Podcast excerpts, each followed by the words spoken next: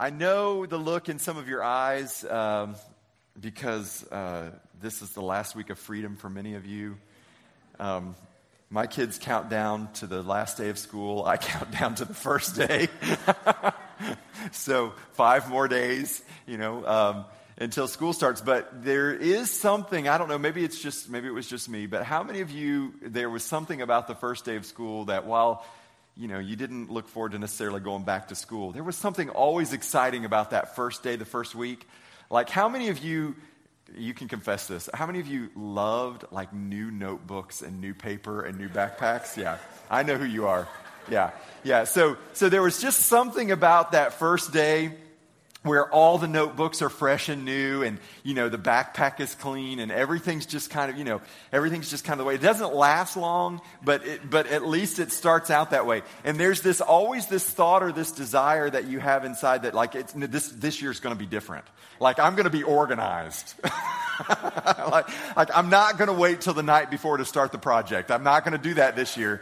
And usually that's all out the window by about the third week of school but at least we start out with the effort and the attempt you know, that's, that's true many times in life. We sort of get these automatic sort of do over moments. Like if you've ever relocated to a new city and you've got that sense like, you know what, I'm going to this new place, and maybe it was a place you didn't know very many people, and you think, I, I, this is a fresh start for me. I mean, I get to, I get to start over, uh, make some new friends, uh, you know, maybe, maybe even finding a new church. Maybe that's part of why you're here today. Uh, there's just all kinds of things. A new job, and you go to begin the first day of work, and, and you think, well, there were, there were things about my old job I didn't like, and I'm excited about this new opportunity. But new school year, new city, new job, all of them, somewhere inside, there's also this thought about maybe I'll be different. I mean, maybe, maybe this is the change I need uh, in my environment to make a change internally inside of me. Maybe if, maybe there's a habit, there's sort of this, the way I talk to people, and I, I know I, I know I need to change the way I speak to people. I know the way, the way I interact. I need to change that. And so this will give me the fresh start that I desire. This will give me the opportunity to begin again. But the problem, the problem with the fresh start, the problem with do-overs is that we're always the same wherever we go. Everywhere you go, there you are.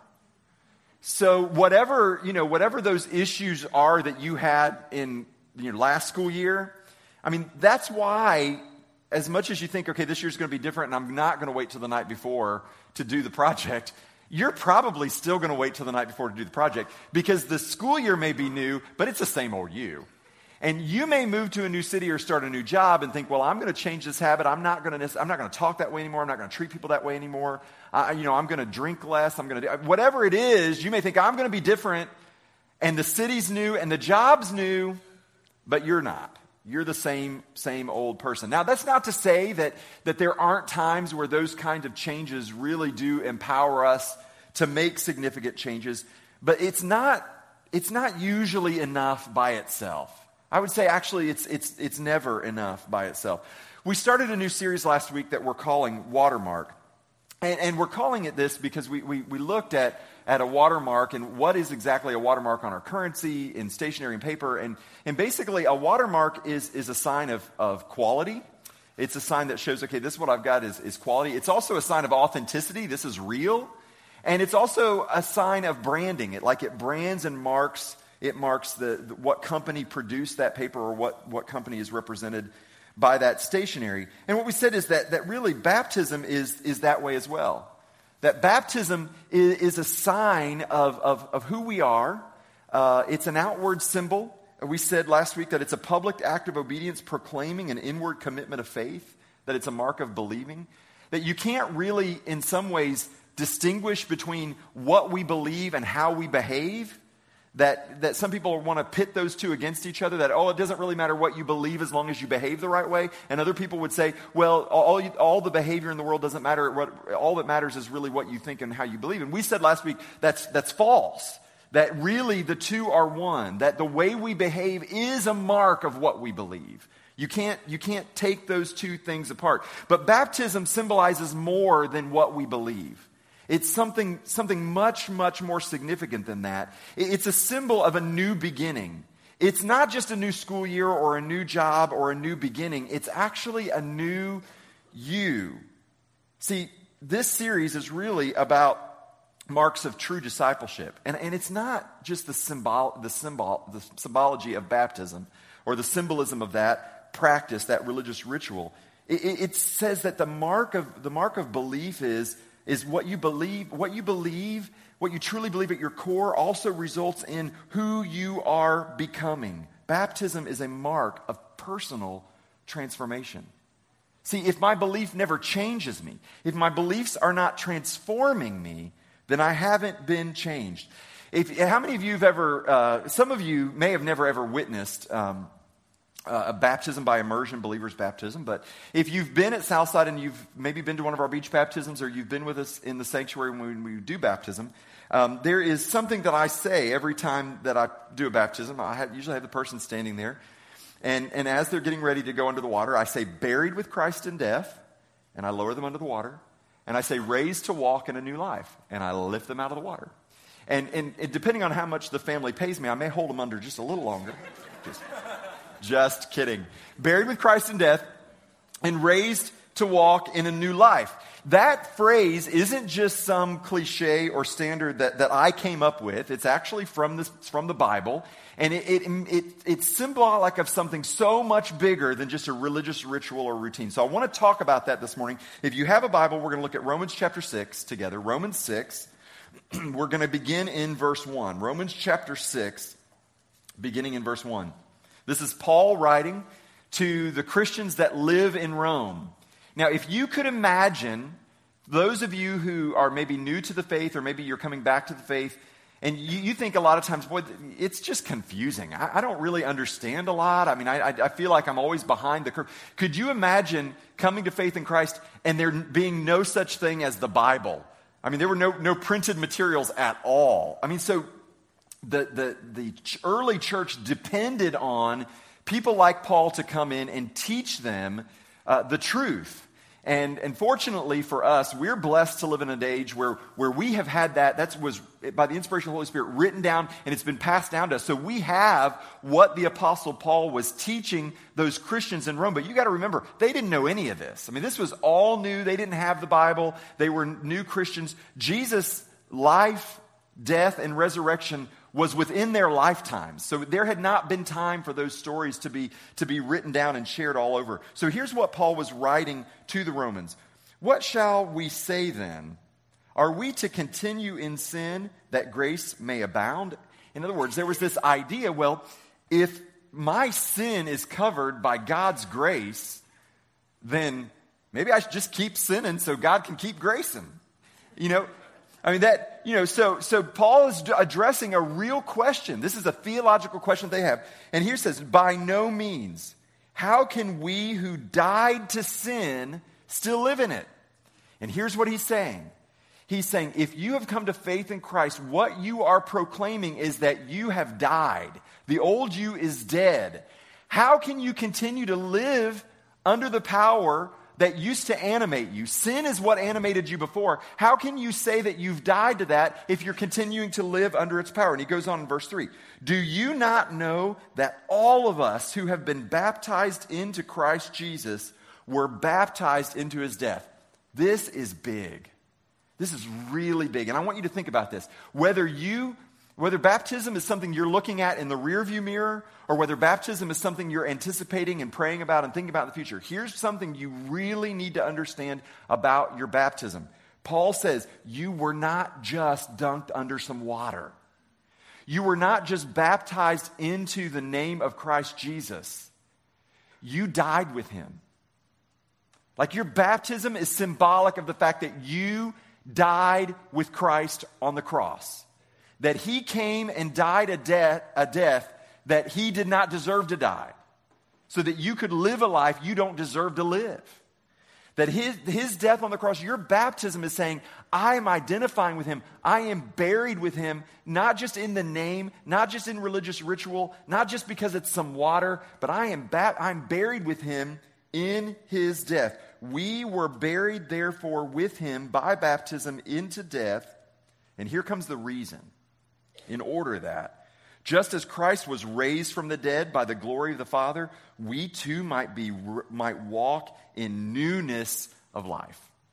See, he says, without death, there can be no resurrection. Without the cross, there can be no empty tomb. Without Good Friday, there is no Easter. And this is true of your life as well. See, if you want to be new, if, if you think, I need a new start, I need a fresh start, you have to first die to the old way of living. The, the, fir- the old you must die in order for the new to come to life. It just makes sense. This is what Paul's saying. You are buried with Christ in his death so that, not just so that you can die and get rid of all the old bad habits, not just so that you can get rid of the old things you don't like. That's not the reason. The reason is so that something new can come, so that you can be raised with him to walk in a new life. Verse 5. For if we have been united with him in a death like his, we shall certainly be united with him in a resurrection like his. We know that our old self was crucified with him in order that the body of sin might be brought to nothing, so that we would no longer be enslaved to sin. For one who, was, who has died has been set free from sin. Now, if we have died with Christ, we believe that we will also live with him. This is a powerful, powerful passage of Scripture. And I know maybe this is a, new text for you. Maybe it's something you haven't read in a long time or something you've never read. Let me just, can I encourage you, put something in your Bible, put a, put a mark in your you know, YouVersion page somewhere. Come back this week and just read this. Maybe read it every day this week. And just ask yourself, where am I? where am I in this process of, of changing, of being transformed? How can I identify with Christ in his death so that, in order that I might be identified with him in his new life? And here's, here's where it comes back to baptism. Paul uses baptism as a symbol, and, and it's a beautiful, beautiful symbol. And this is why we teach about it. This is why Jesus commanded it. This is why we, pr- we practice it as a church. This is why we celebrate what's coming up on the 24th at beach baptism, is because of this. Baptism is a tombstone and a birth certificate. Baptism is a tombstone and a birth certificate. It's a tombstone that says, Here lies the old me, and it's a birth certificate that says, Here lies the resurrected me with Jesus Christ. I'm identified with Christ. It is a death, burial, and resurrection, proclaiming the gospel of Christ, but also proclaiming the testimony of someone who's been changed. That's, that's what this is all about. So, what I want to do this morning from this passage is just give two illustrations. I believe when you look, study the Bible, uh, the best way to interpret the Bible is by the Bible. So, when we look at Romans 6, 1 through 8, I think we can find some examples of this exact thing in the Bible. So let's I'm going to look at two of them. And the first of the two examples is found in a story in 2 Kings uh, chapter 5. We're not going to read the whole thing today, but let me just kind of tell you uh, what, what this is about. This, this is about a guy, he's not, he's not Jewish. He's a pagan. He's actually the head of an army of, of a group that has persecuted the Jews and persecuted God's people. Uh, his name is Naaman, all right? And you can find his story in 2 Kings chapter 5. But listen to what it says. Now, Naaman was commander of the army of the king of Aram. They were Israel's enemy. He was a great man in the sight of his master and highly regarded because through him the Lord had given victory to Aram. Notice that. That's, that's like the only reason that God's that the, that the enemy of God's people were given victory is because God gave it to them. That God let them lead. That's, that's, that's important. That's a different sermon another day. All right, so gave them victory. He was a valiant soldier, but he had leprosy. Okay? So here's, here's Naaman's story. Naaman's got everything going right. He is in a position of honor. He's had victory. His boss likes him. He's probably roll. He probably doesn't have money problems. He, he, he's, he's got it all together. But he had leprosy. Now, leprosy isn't a disease that, that we wrestle with in, in America. There are still parts of our world, third world, that, that battle leprosy. It's not something that we're familiar with. But let me just ask you what's your leprosy? Because, because my guess is everything may look good and everything may be going well, but there may be something inside of you that's eating away your flesh, eating away the flesh of your heart. Uh, the Bible calls it sin. That, that, that everything may be going right but he had leprosy. You know, I mean, you, you can look in our culture and our society today and find people, and from your vantage point, you think, man, they got it. They got everything going good for them. But you don't know what's going on in their heart, what may be eating away at them. You don't know what may be eating away at the person next to you. See, it's not just about the appearance. It's about what's actually happening. It's about what's reality. So Naaman had a, Naaman had a big problem. So the king of Aaron, Aram had this Jewish slave girl in his house. And this Jewish slave girl told the king, Hey, king, back in my country, you know, people get healed from stuff. We, we worship a God who can heal that. Like, he can fix that. Your, your Naaman that you like so much, he can fix it. So, so the king sent Naaman with a letter to go to Israel and say, Hey, take this letter with you and go to Israel and, and, and get healed. So he goes to Israel. The king of Israel's like, I don't know what, I don't know what you're talking about. I can't heal you of leprosy. Uh, and then somebody says, Hey, but there's this prophet. You should go see this prophet, Elisha. He can do great miracles. So Naaman and his whole entourage make their way to Elisha's house. And, and we, we pick up, and um, here's what it says So Naaman went with his horses and chariots and stopped at the door of Elisha's house. Elisha sent a messenger to him Go wash yourself seven times in the Jordan, and your flesh will be restored, and you will be cleansed. Now, Naaman didn't, even, or Elisha didn't even go himself, he just sent a messenger. Now, and I'm sure Naaman's saying, doesn't he know who I am? I mean, he could come talk to me himself. And here's what he did. But Naaman went away angry and said, I thought that he would surely come out to me and stand and call on the name of the Lord his God, wave his arms over the spot and cure me of my leprosy. Are not Abana and Pharpar, the rivers of Damascus, better than any waters in Israel? Couldn't I wash in them and be cleansed? So he turned and went off in a rage. He's like, I'm not going, I'm not doing that. St- that's stupid. I mean, that, have you seen the Jordan River? It is filthy. We got cleaner rivers back at home. This guy didn't even have enough courtesy to come out and talk to me himself. I am not doing this. I am not doing this. Where's that coming from? That's pride.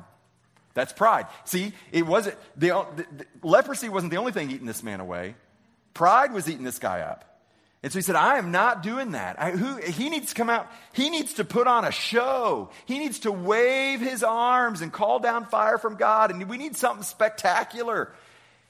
So, I, I can't tell you how many times I've talked to people who are waiting on God to perform some spectacular act in order for them to change and be obedient to what God's calling them to do. Like, if God will only perform some massive miracle, well, then I'll believe and I'll obey and I'll do anything He tells me to do. But God, you got to do something first. God's not in the entertainment business. God, God, God's desire is not to prove himself to you. That's not what God is about. God wants to change you, but he doesn't owe you any demonstration of his power. And if you're waiting for God to do some spectacular act before you decide, okay, now I'm going to believe you and I'm going to do what you want, you may be waiting a long time. Because your step of obedience is always first throughout the entire Bible, every character, Old and New Testament. It is a step of obedience on the part of a faithful person that initiates God's miracle in their life every time. And so we have to step out. And this is what Naaman's facing. Am I going to be obedient? Am I going to do. Elijah was not asking him to do anything difficult. Just go dip in the water seven times. Elisha didn't say you had to believe a certain thing. He didn't say you had to change anything about the way you're living. He didn't say you had to give up working for the bad guys and being the leader of the army. He just said, just go down, dip in the water seven times. Because, see, this was a real test of obedience on the part of Naaman. What happened? Naaman's servant, fortunately, Naaman had a really smart servant. Naaman's servant went to him and said, Now listen to this because this Naaman's servant may be speaking down from 4,000 years ago right to you right now. Okay? I mean, serious. Naaman, when God inspired, the Holy Spirit inspired uh, Naaman's servant to say these words, he may have had you in, in his mind just as well as he had Naaman. Listen to what he said. My father, if the prophet had told you to do some, some great thing, would you not have done it? How much more then when he tells you, wash and be cleansed? So Naaman went down and dipped himself in the Jordan seven times. And as the man of God had told him, and as the man of God told him, and his flesh was restored, and he became clean like that of a young boy. Now, the waters didn't cure Naaman's disease. God did it. But it required faith on Naaman's part as demonstrated through this act of obedience. Naaman had to respond to God's invitation of faith. He had to take a step. He had to do something that was, that was he, I'm sure he thought was beneath him. It wasn't a gradual healing. That's what, I, I don't know what this was like, but here's my sense of things. Naaman didn't get in the water the first time and was a little bit better. The second time, a little bit better. Third time, a little bit better. I think Naaman got in the water the first time and got out and said, See, it didn't work. And the second time, see, it didn't work. The servant saying, Look, he told you seven times, Naaman. You've only done it four. Yeah, but, but I don't see any I don't see any change yet. I don't see any progress. Well, Naaman, you haven't dipped seven times. Come on, go again. Fifth time comes out. Maybe an ear fell off. I mean, the situation may have been getting worse, you know? I mean, it, it really, it could have been getting worse even while he was being obedient. Here's why I say that. Because some of you are in this journey with Jesus right now, and He's called you, and you, you say, This is hard. It's hard for me to be obedient. It's hard for me to give up that old habit. It's hard for me to do. I know what God's calling me to do. I know He's calling me to be a better husband. I know He's calling me to be a better wife. I know He's calling me to be a better parent. I know He's calling me to be truthful at school, and it's hard, it's hard, it's hard. And sometimes my obedience actually makes my situation worse. It could get worse before it gets better. But don't give up. Continue to be faithful. So Naaman goes in the sixth time. And then the servant's like, come on, one more time, just one more time. And I'm sure the servant's thinking to himself, please let this work. Please let this work. And Naaman goes in the seventh time and I don't know if he was grumbling and griping, but I'm grumbling, griping, but he's doing it. He's gutting it out. It's sheer obedience. And when he does it, when he's finally completely obedient, not, not, I was going to say a percentage. I don't know what six parts of seven, what percentage that is. Not six out of seven per, uh, uh, obedient, but when he's 100% obedient. I'm not a math guy. I mean, 100%. When he's 100% obedient, then God is faithful and God is always faithful. Always. But are we willing to be obedient? Because 95% obedience is not enough. 100%. 100%. So the second example, we find this example in the New Testament. And we'll be brief with this. Look, look with me at John chapter 5. I love to compare these two guys. You got Naaman in the Old Testament, he, and you got this guy in the New Testament. He's a paralyzed man. John chapter 5, Jesus um, is walking along. He comes to this pool that's close to the temple. It's called the Pool of Bethsaida, and it was a place where supposedly if you went down and dipped yourself in the water, you could be healed, you could be cured. So, so all these people would wait, and they would say when the water was stirred, you know, in other words, like if the wind blew just right, then the first one in the water, he was, you know, he was, he was healed of whatever his problem was. So this lame guy's laying there on the side of the pool, and, you know, the water gets stirred. He's been laying there for years and years and years, but because he's lame, he's never first one in the water. There are always other people who are first. So we read this story in, um, and Jesus comes up to the guy and he's looking at him. People everywhere need to be healed. I don't know why Jesus picked this guy out, but he did. Everybody's got problems all around this pool. Jesus goes to this one guy and he says, Hey, do you want to be well? Would you think, well, that's a dumb question? I mean, really, Jesus? I've been laying here for years waiting to get in this water. I mean, do I, do I want to get well? Now, I, Jesus never asked dumb questions. Because the reality is, I'm not so sure this guy wanted to get well. See, sometimes we say we want to change, but we really don't want to change. I mean, we put on a show and we tell people, oh, yeah, I want to change. I want to drop that habit. We don't want to change that. And, and I think this guy was like that. So he said, Do you want to get well? So the sick man answered him, verse 7 Sir, I have no one to put me into the pool when the water is stirred up, and while I am going, another, uh, going, another steps down before me. That's not what Jesus asked him. Jesus said, Do you want to get well? And this guy's offering an excuse about why he can't get well. Do you see that? You have excuses too. You have excuses why you can't give things up, why you can't change, why you can't be new. You've got excuses just like this guy does. And my guess is the excuses is somebody else's fault. If this person would just get their act together, then I could change and do what God wants me to do. Have you met my wife? Have you met my husband? Do you know what my kids are like? Well, my boss, he makes it hard. You know, if I had more money, if my circumstance were different, we all have excuses for why we can't be obedient and do what God's calling us to do. So here this guy is, he's given an excuse. Well, you know, if somebody, I just can't do it, it's not my fault. It's not my fault. And at once, and Jesus said to him, Get up, take your bed, and walk. Get up, take your bed, and walk. Pretty simple directions.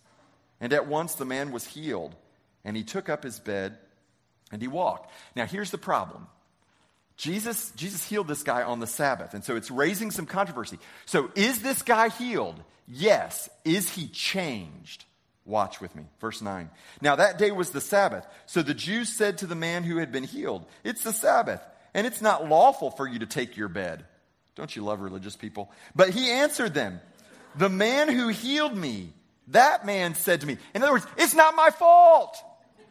I know I'm carrying my mat on the Sabbath, but it's not my fault. That man who healed me, he told me to do it. He told me to do it. He said, Take up your bed and walk. Then they asked him, Who is this man who said to you, Take up your bed and walk? Now the man who had been healed did not know who it was, for Jesus had withdrawn. So there was a crowd in place. Afterward, Jesus found him in the temple.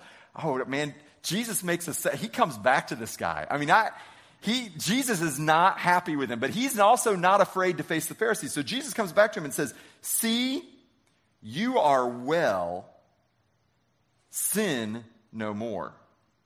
In other words, you're, you're physically healed, but you still got a problem. Sin no more that nothing worse may happen to you. Now, listen, after Jesus said that to him, listen to what this guy did. Then he went away and told the Jews that it was Jesus who had healed him. Now, was he going away to tell the Jews that as a way of glorifying Jesus? Uh uh-uh. uh This guy had not changed one bit. He could walk, but he wasn't changed. You know, you can meet Jesus, you can have an experience with Jesus, you can benefit from Jesus, and still never be changed by Jesus. And that, that should be something that we all pray about. Because it's not enough to meet him. It's not enough to have an experience with him. It's not enough to even have been changed by him in some way. You have got to have such, a, such an encounter with Jesus that you become transformed. Some of us have had that. We've been touched. We know who he is.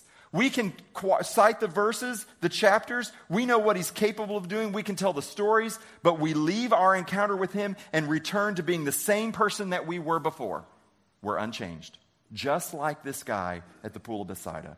Look at these two stories with me for just a minute. Naaman from the Old Testament and this lame guy from the New. And when I say lame, I, I don't mean that he can't walk. I mean, he's a lame guy. See, Jesus didn't, he, he, he made him walk, but he didn't, the lameness was still there. Na- Naaman was a pagan. He didn't even claim to know who God was or follow God. The lame man was a Jew by birth. He knew who God was. He should have known better. Naaman resisted the ritual. He said, I'm not, I'm not going down and getting in that water. That doesn't make any sense to me. How is that going to change anything? I don't see how that's going to make it any better. He resisted the ritual. The lame man was entirely dependent on the ritual. What did he say? If I could just get in the water, then I'll be better. You see that? How that works? I mean, like, I, one guy's like, I'm not doing that. I'm not getting in the water. And yet, by getting in the water, he got better. The other guy said, if I could only get in the water, I'll get better. Jesus healed him without him even getting in the water. It's not about the ritual, it's about a changed heart, it's about an experience with Jesus Christ. Both had miraculous, miraculous encounters with God, but only Naaman was truly changed and transformed. Both experienced a physical healing, only Naaman experienced a spiritual transformation. Naaman was different after this. Naaman went back to Aram and became a God worshiper. He was changed, and it wasn't just because the leprosy was gone. See, you're being transformed. Everybody in here is being changed. See, it's not an issue of whether or not you're going to be transformed or you're going to be changed, but how and under what influence. And, and unless you are willing to take a hard look at yourself, unless you're willing to measure your spiritual growth, your spiritual progress based on tangible criteria, you will continue to measure yourself by what you think of other people. you'll continue to say, Well, I'm better than her. At least I'm not doing that. You'll measure yourself and you'll think it's okay. Yeah, I know I've got leprosy. I know. But, but at least, at least I still have my hand. And you think, and God's saying, No, I want to change you. I want to heal you of that. I want to make you different. Or you'll measure yourself by other people, or you'll measure yourself by what you think other people think of you. And that may be even more dangerous. Because then we put on the show, don't we? And then my only job of being transformed is just convincing you that I'm transformed. And as long as you see me as being transformed, then that must be okay. There's got to be something more than that. And so here's my challenge for you. And 90% of you will not do that, do this this week. 90% of you won't. I'm just, I just know, I know that. I don't measure success by how many of you do this. But for those of you who do this, it will be a challenge. And here it is. You ready? I want you to ask three people who will tell you the truth. That's, that's key. Do not, we all know people who lie to us. I want you to ask three people who will tell you the truth, the ways they have seen you change since they first met you. You're not asking them, don't, don't load the question about how have you seen me change for good? Uh-uh. how have you seen me change? Ask three people. And if you're married, your spouse is automatically one of the three. And you cannot, hear me, you cannot hold a grudge over the answer they give you. Because the people who love you, who truly love you, will tell you the truth. Because love does not delight in evil, but it rejoices with the truth. It may sting and it may burn, but it may need to. You're being changed. What are you being changed into? We're being transformed. And this isn't about perfection. There's no, there's no, I don't have any illusion of the fact that somebody comes to faith in Christ and is baptized and immediately all their problems are gone. That, that, that's not true. That's not happened. It's a process. We know that. Listen to what it says, 1 John chapter 3, verse 2. Beloved, we are God's children now. And what we will be has yet to, to appear. But we know that when he appears, we shall be like him because we shall see him as he is that we're being transformed into the image of Jesus. Listen to this one. I love this one. 1 Corinthians 15, 51 and 52. Behold, I tell you a mystery. We shall not all sleep, but we shall all be changed. In a moment, in a twinkling of an eye, at the last trumpet, for the trumpet will sound, and the dead will be raised imperishable, and we shall be changed. See, you can move to a new city, you can take a new school, you can start a new job but you'll still be the same old you. If you want to be changed, that's what Jesus does. He transforms us. Buried with Christ in death and raised to walk in a new light. Somebody pointed out to me recently as we started this watermark series that a watermark can only be seen when it's held up to the light. Your life and the works you produce will be seen for what they are when they're held up to the light of Jesus Christ. On that day, whenever that day should come, and your life is held up to the light of Christ, I pray that that watermark shows an authentic faith.